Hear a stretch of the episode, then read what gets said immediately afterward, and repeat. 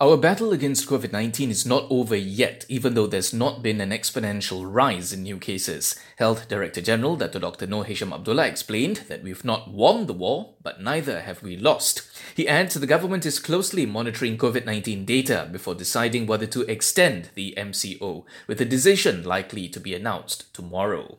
Speaking of the MCO, the All Women's Action Society, or AWAM, says there's been an increase in calls to its hotline about domestic abuse cases during the movement control order. Its program and operations manager, Nisha Sabanayagam, told us about the impact the MCO has on women who are forced to remain in an abusive home. With the MCO, outside contact is minimized for good reason, of course, but it also means that the survivors are at greater risk of abuse and violence, and also in a higher risk of spiraling into depression, thus becoming vulnerable to a different set of health issues. Not being able to seek immediate medical or psychological help may potentially lead to dire, even fatal consequences.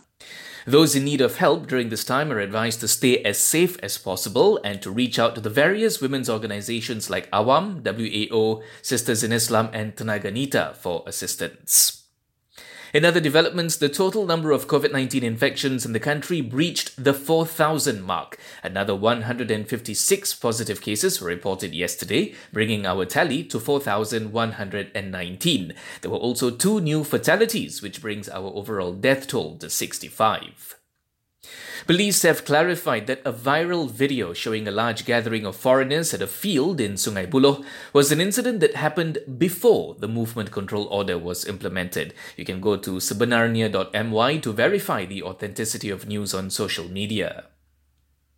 The Domestic Trade and Consumer Affairs Ministry says it's been informed that there is sufficient supply of eggs, but delivery issues during the MCO are making the commodity difficult to obtain in some areas. SOCSO has clarified that COVID 19 is recognized as an occupational disease, which means contributors are entitled to compensation if they get infected in the line of duty. Palestinian health officials say the Gaza Strip has run out of coronavirus test kits amid fears the disease could spread rapidly in the blockaded and densely packed territory, which is home to about 2 million people. And here are a few reminders wash your hands frequently, practice social distancing, and just stay at home.